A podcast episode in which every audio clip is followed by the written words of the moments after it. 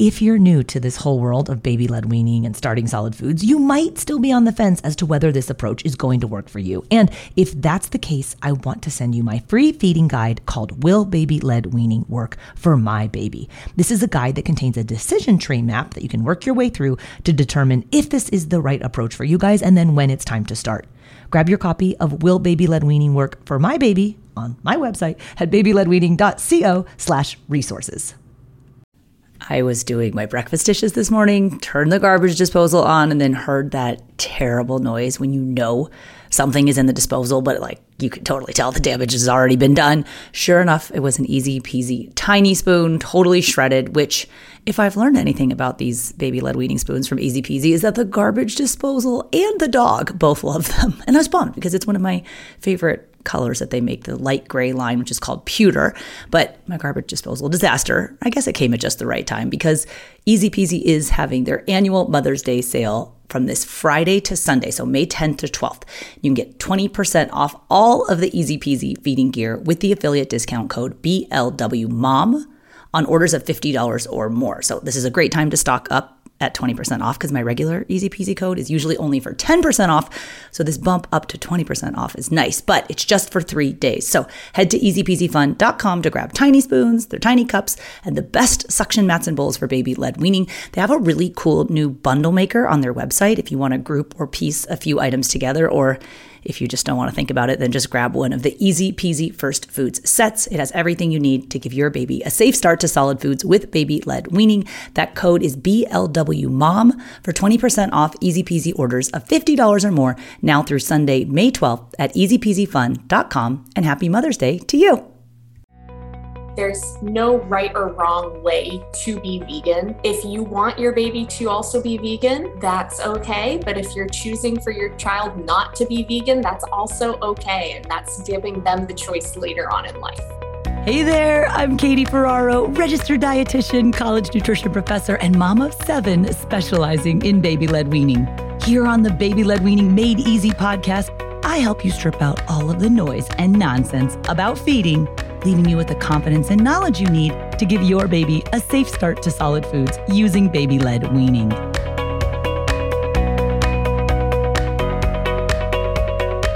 Well, hey guys, welcome back. I've got a little bit of a different type of episode for you. Normally, our Monday episodes are mini baby led weaning training episodes, but today I wanted to interview a mom that I've been talking to for a little while on Instagram. Our Thursday episodes are generally interviews that are longer with feeding experts, but she's not a feeding expert, but she's an expert as mom, the way I see it. And this is a mom, and her name is Suzanne Quebbeman, Suzy Quebbeman. And she is a vegan. Her husband is a cattle rancher, and her baby is doing baby led weaning. And I was watching her posting these videos of her baby's eating meat, her baby eating meat, but she said she was a vegan. I'm like, I'm very interested in this. And I'm just interested in how different families make it work when they're starting foods. And since we're all kind of here to learn together, I just wanted you guys to hear Suzy's story. She has a seven and a half month old daughter named Mara. And she's going to share about just some of the family feeding dynamics when one of the parents is vegan and the other one is not. So I hope you guys enjoy this interview with Suzy Quebbeman about being a vegan mom, married to a cattle rancher dad, and having a BLW baby.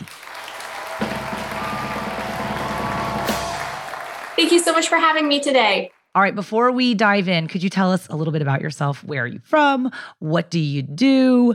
And then I'm going to ask you a bunch of questions about your baby. So, I'm originally from Los Angeles, and my husband and I now live in a suburb just outside of Washington, D.C.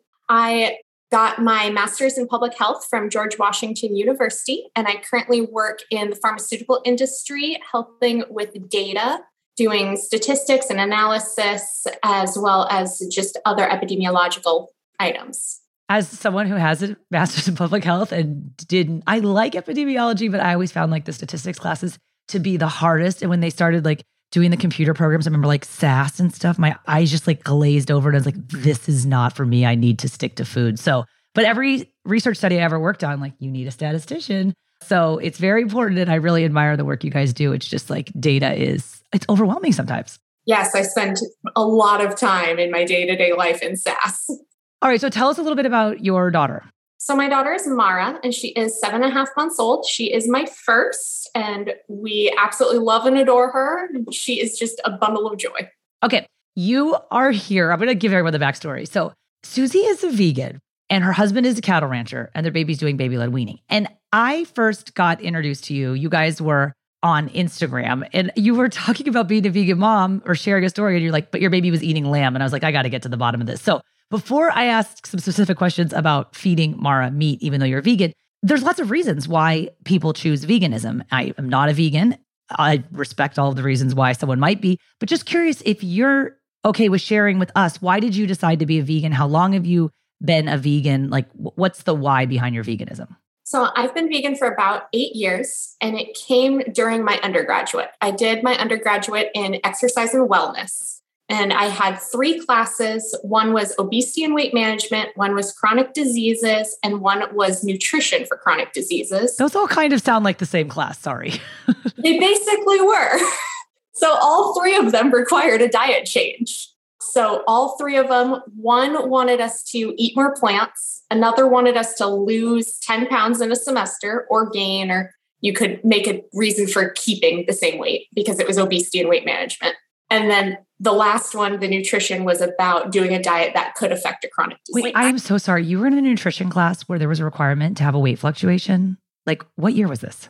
So it was obesity and weight management. It was mostly for personal trainers. And so it was for you to experience a great body change that you would be asking clients. Oh my gosh. And I'm so sorry, but that course was not taught by a registered dietitian, I would assume. No, no, no. Okay. Because you would, sorry, that is like eating disorder training 101 is we do not require people to change their weight. And so having taught at the college level for many years, I take major issue with like non-nutrition people teaching nutrition classes. So just checking there, because that's kind of an unusual requirement, right? Like go change your body weight? Like, what if you have an underlying eating disorder? Hopefully, there was an exemption or an exception for that. Yes. So there absolutely was. You could always say that you wanted to keep your weight and you could write out why. Okay. So the coursework that you took kind of opened your eyes to the health benefits of a vegan diet. Is that an appropriate, you know, because interpretation? We had to make the diet change. We had to do it ourselves and document how it was going all three of the classes, me and a couple other students, we discovered that since they were all overlapping, that if we went vegan, that would satisfy the requirement for all three different classes. Oh, so it's kind of like a shortcut in school that ended up being a lifestyle change for you. Yes, exactly. I love it. So after the semester was over, I thought I was going to go home for Christmas break and just to have big Christmas dinner, have all the ham, all the turkey. And I looked at my parents and I said, I feel so much healthier, so much better. I'm not interested in the meat. I'm not interested in the dairy. I'm not interested in the eggs. This is just who I am. This episode is brought to you by BetterHelp. If you've been thinking about giving therapy a try, BetterHelp is a great option. It's a convenient, flexible, affordable, and entirely online experience. All you do is just fill out a brief questionnaire to get matched with a licensed therapist, and you can also switch therapists at any time for no additional charge. I used to think therapy was just for people who have experienced major trauma, but therapy can help you be at your best no matter what you're going through. So, whether it's to learn new positive coping skills, set more realistic boundaries, or just show up as a better version of yourself, BetterHelp is here to help. Therapy can help you find what matters to you so that you can do more of it. If you want to live a more empowered life, therapy can help you get there and BetterHelp can help you. Visit betterhelp.com slash weaning today to get 10% off your first month. That's betterhelp, H-E-L-P dot com slash weaning and get 10% off your first month. Okay, then you meet your husband and he's a cattle rancher. Like that is kind of an unusual match, if I may, a vegan and a cattle rancher. Like, how did that happen? And were you vegan before you met him? And like, was that a barrier at all to your relationship at the beginning? So the day I met my husband was actually the same day that I ate my last hamburger. You didn't even know it either, right?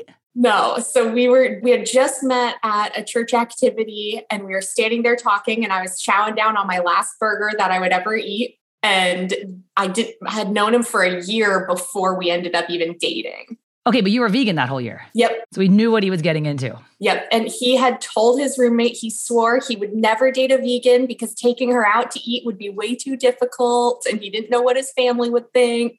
But then one of my roommates just looked at me and said, You know, you and your husband, my now husband, would just be absolutely perfect together. And I went, Okay, well, I love that. This is, you know, there's someone for everyone, I firmly believe, but you don't normally hear about vegans and families of cattle ranchers dating each other. So I'm glad it worked out. You have baby Mara now. She's seven and a half months old. Tell us a little bit about your feeding philosophy because I think it's really, I just want to pick your brain. Like, you are a vegan who decided to feed your baby some non vegan foods. And most of my audience is not vegan. I just want to clarify that. Like, parents ask me all the time, and I'll share other resources, but I include animal foods in all of my programs because I believe in the benefits of many of those foods. But I completely respect families who don't eat them. But also, from an allergenic standpoint, half of the big eight allergenic foods are animal foods. And we have some good data to show that early introduction of these foods can help prevent food allergy. So I'm curious if any of that played into your decision to have Mara include animal foods? Or like, what kind of discussions did you and your husband have? Or did you just like take it and run with it?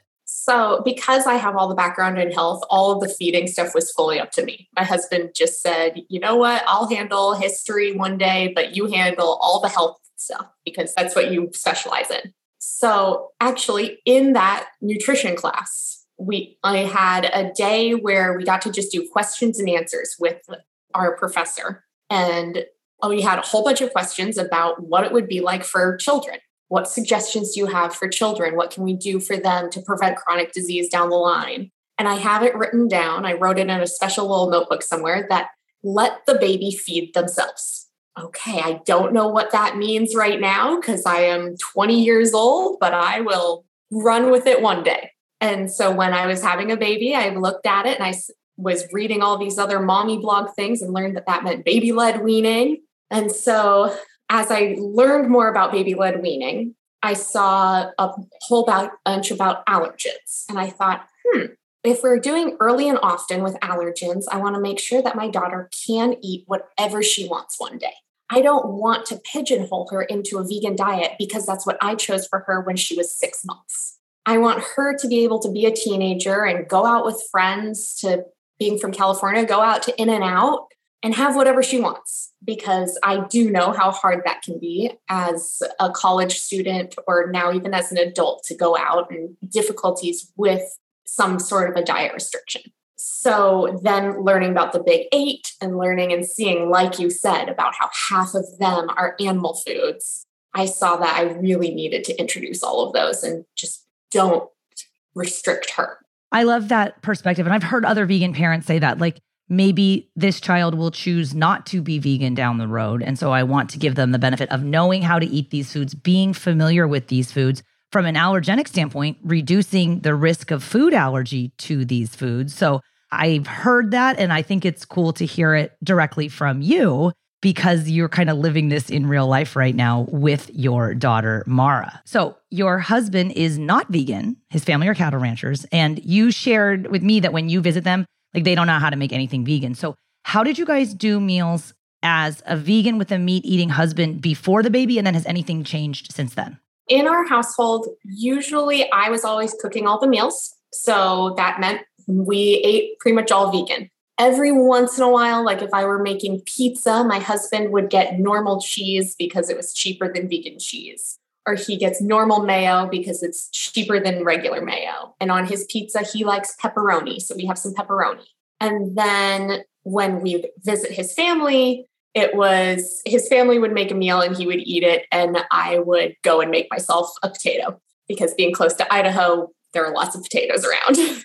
So then with your husband, does he have like a pretty good palate? Does he eat a lot of different foods or is he being exposed to new foods as you guys are exposing your daughter to new foods? So, one of the things that I definitely found was the grains. You had so many different whole grains on your list. And so we just had to run out and buy them. And today I just cooked up farro. And my husband looked at it and was like, What's farro? And I was like, It's a grain. It's kind of like rice. Try it. Okay. What are you going to do with it? I'm so interested to know. So I did a teriyaki tofu bowl with farro was how I ate it for myself. And then for my daughter, I I'm attempting fritters. I've never done fritters much, so I attempted to mix it with egg and it fell apart. And then I attempted to risottoify it. Yeah, here I have a pro tip for the fritters is that the grains have to be dry.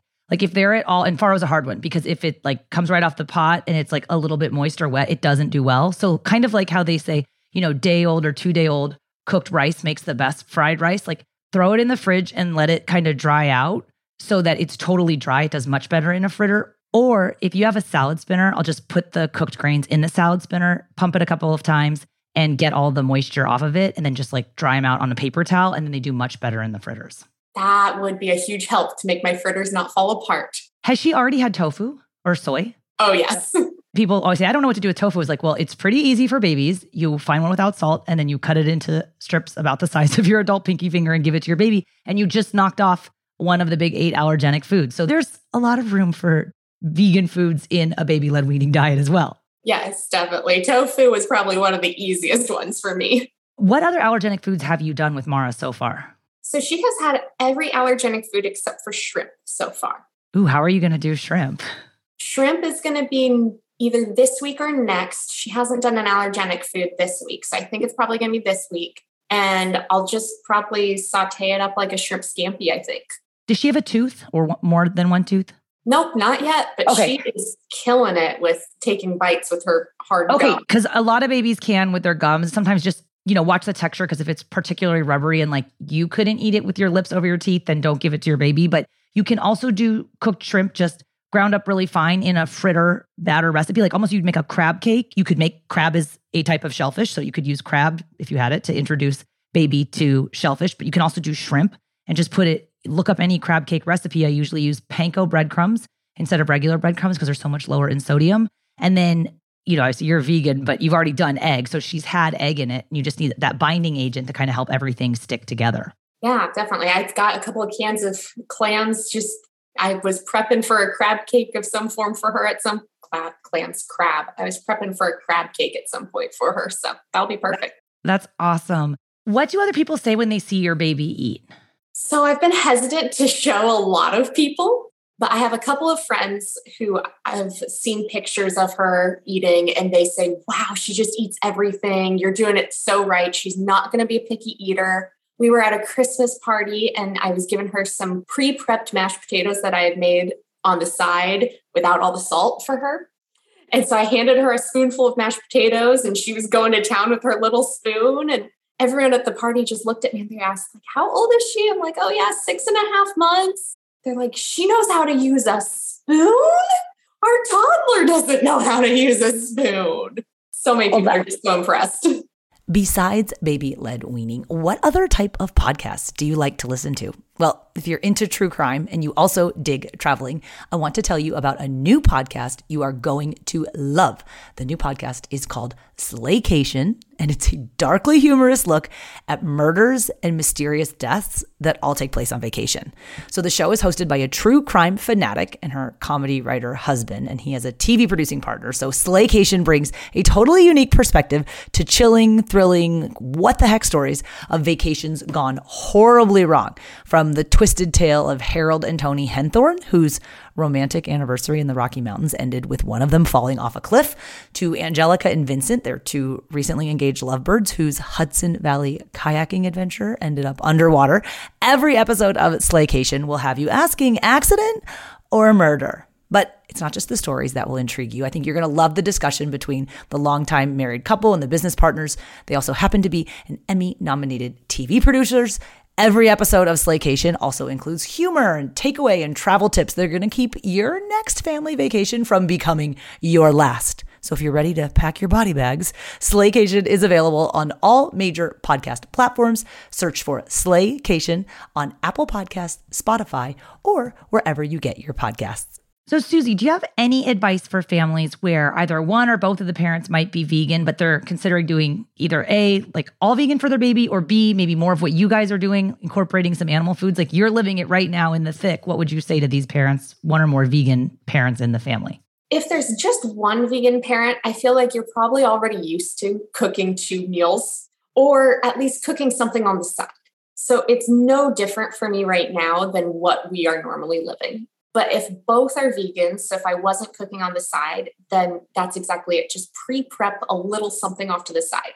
So when I'm cooking Mara, like her fish, we had, she did salmon for her fish. And so I just pre prepped a little fish fillet for her and it got half frozen and half stayed in the fridge and she kept trying it all week long.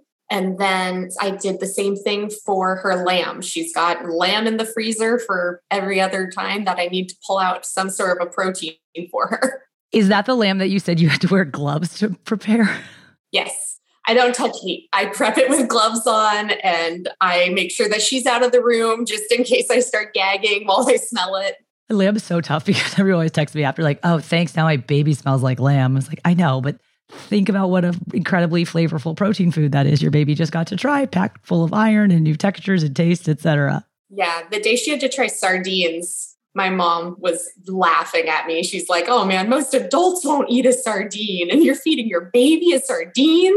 Oh, they love them, dude. Babies with sardines are the best. I have a whole episode on how to make sardines safe for your baby to eat. And then we also, I just wanted to mention because people always say, you don't do enough vegan content. It's like, I'm not vegan. I can't speak in an educated manner about something I don't live. But I have interviewed, I had Alex and Whitney. I'm not sure if you're familiar with them, but they're two registered dietitians who run the Instagram account Plant Based Juniors. They also have a book that's about the plant based baby and toddler. And they're not fully vegan, but a lot of people in their community are. So they have great information. And they were on the podcast in episode 127 talking about how do vegan families introduce potentially allergenic foods. So go check that out if you want more vegan tips. And then my only vegan tip that I have for you is that if you ever do go to like a no egg lifestyle, is that what a lot of vegan families will do for fritters, because so many of those cooked grains that you were talking about that's in my 100 first foods list, they do better as a fritter. But in a basic fritter recipe, there's egg, which kind of, when the protein coagulates and sets, it holds everything together. Well, if you take the egg out because you're vegan, how do you hold everything together?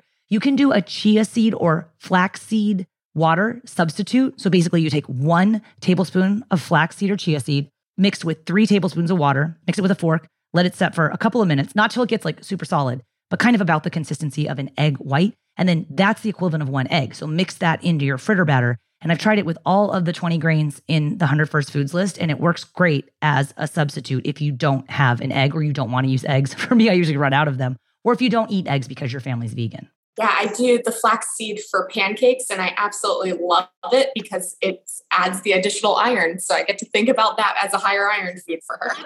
Look at you knocking them out left and right. I love it. And I love that you're cognizant of iron, but not freaking out about it. Some vegan families like, well, my baby won't get enough iron. If you don't eat animal foods, the human body becomes more adept at absorbing the iron from the plant foods. Like, sure, it's not as good at absorbing it as we are from animal foods, but your body adapts. And it's perfectly possible to have a well balanced vegan diet. You can also have like a junk food vegan diet, right? Like, I know a lot of families that will eat vegan mac and cheese all day long. And is that nutritionally balanced? Not necessarily. So I think it's so nice to talk to someone who's learning about feeding your baby, incorporating some of your beliefs and practices, and also kind of giving her the freedom to try these foods that she might be interested in eating down the road.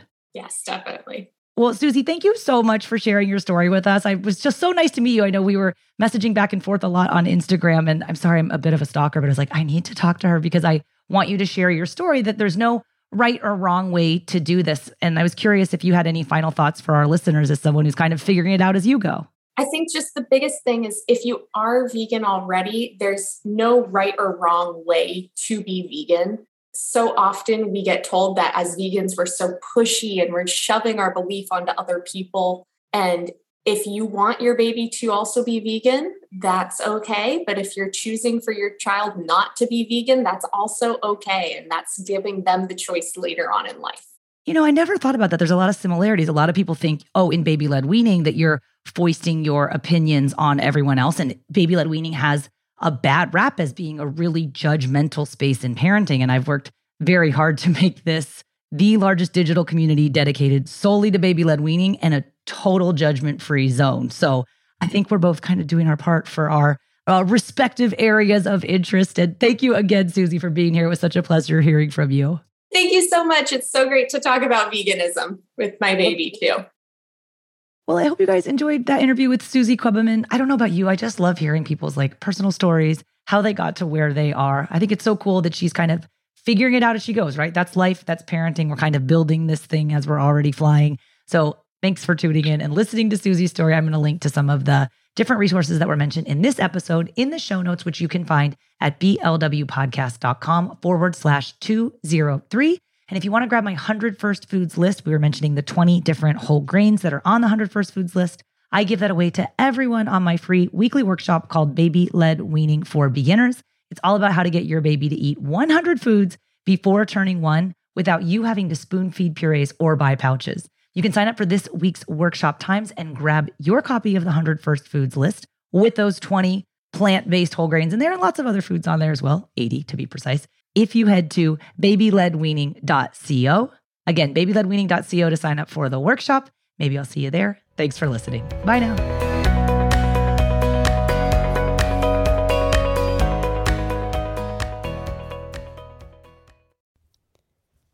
Friends. Are you looking for a new podcast? Maybe something you can share with your littles? Something that has some storytelling in it? Well, then look no further. We have Storytime with Philip and Mommy, where my son and I sit and discuss all the great books that you might love while we read them. So, little golden books, Berenstain Bears, and even the new classics like Bluey. We sit down, we read, we discuss, and we have so much fun doing it. Come and join us. Subscribe wherever you get your podcasts.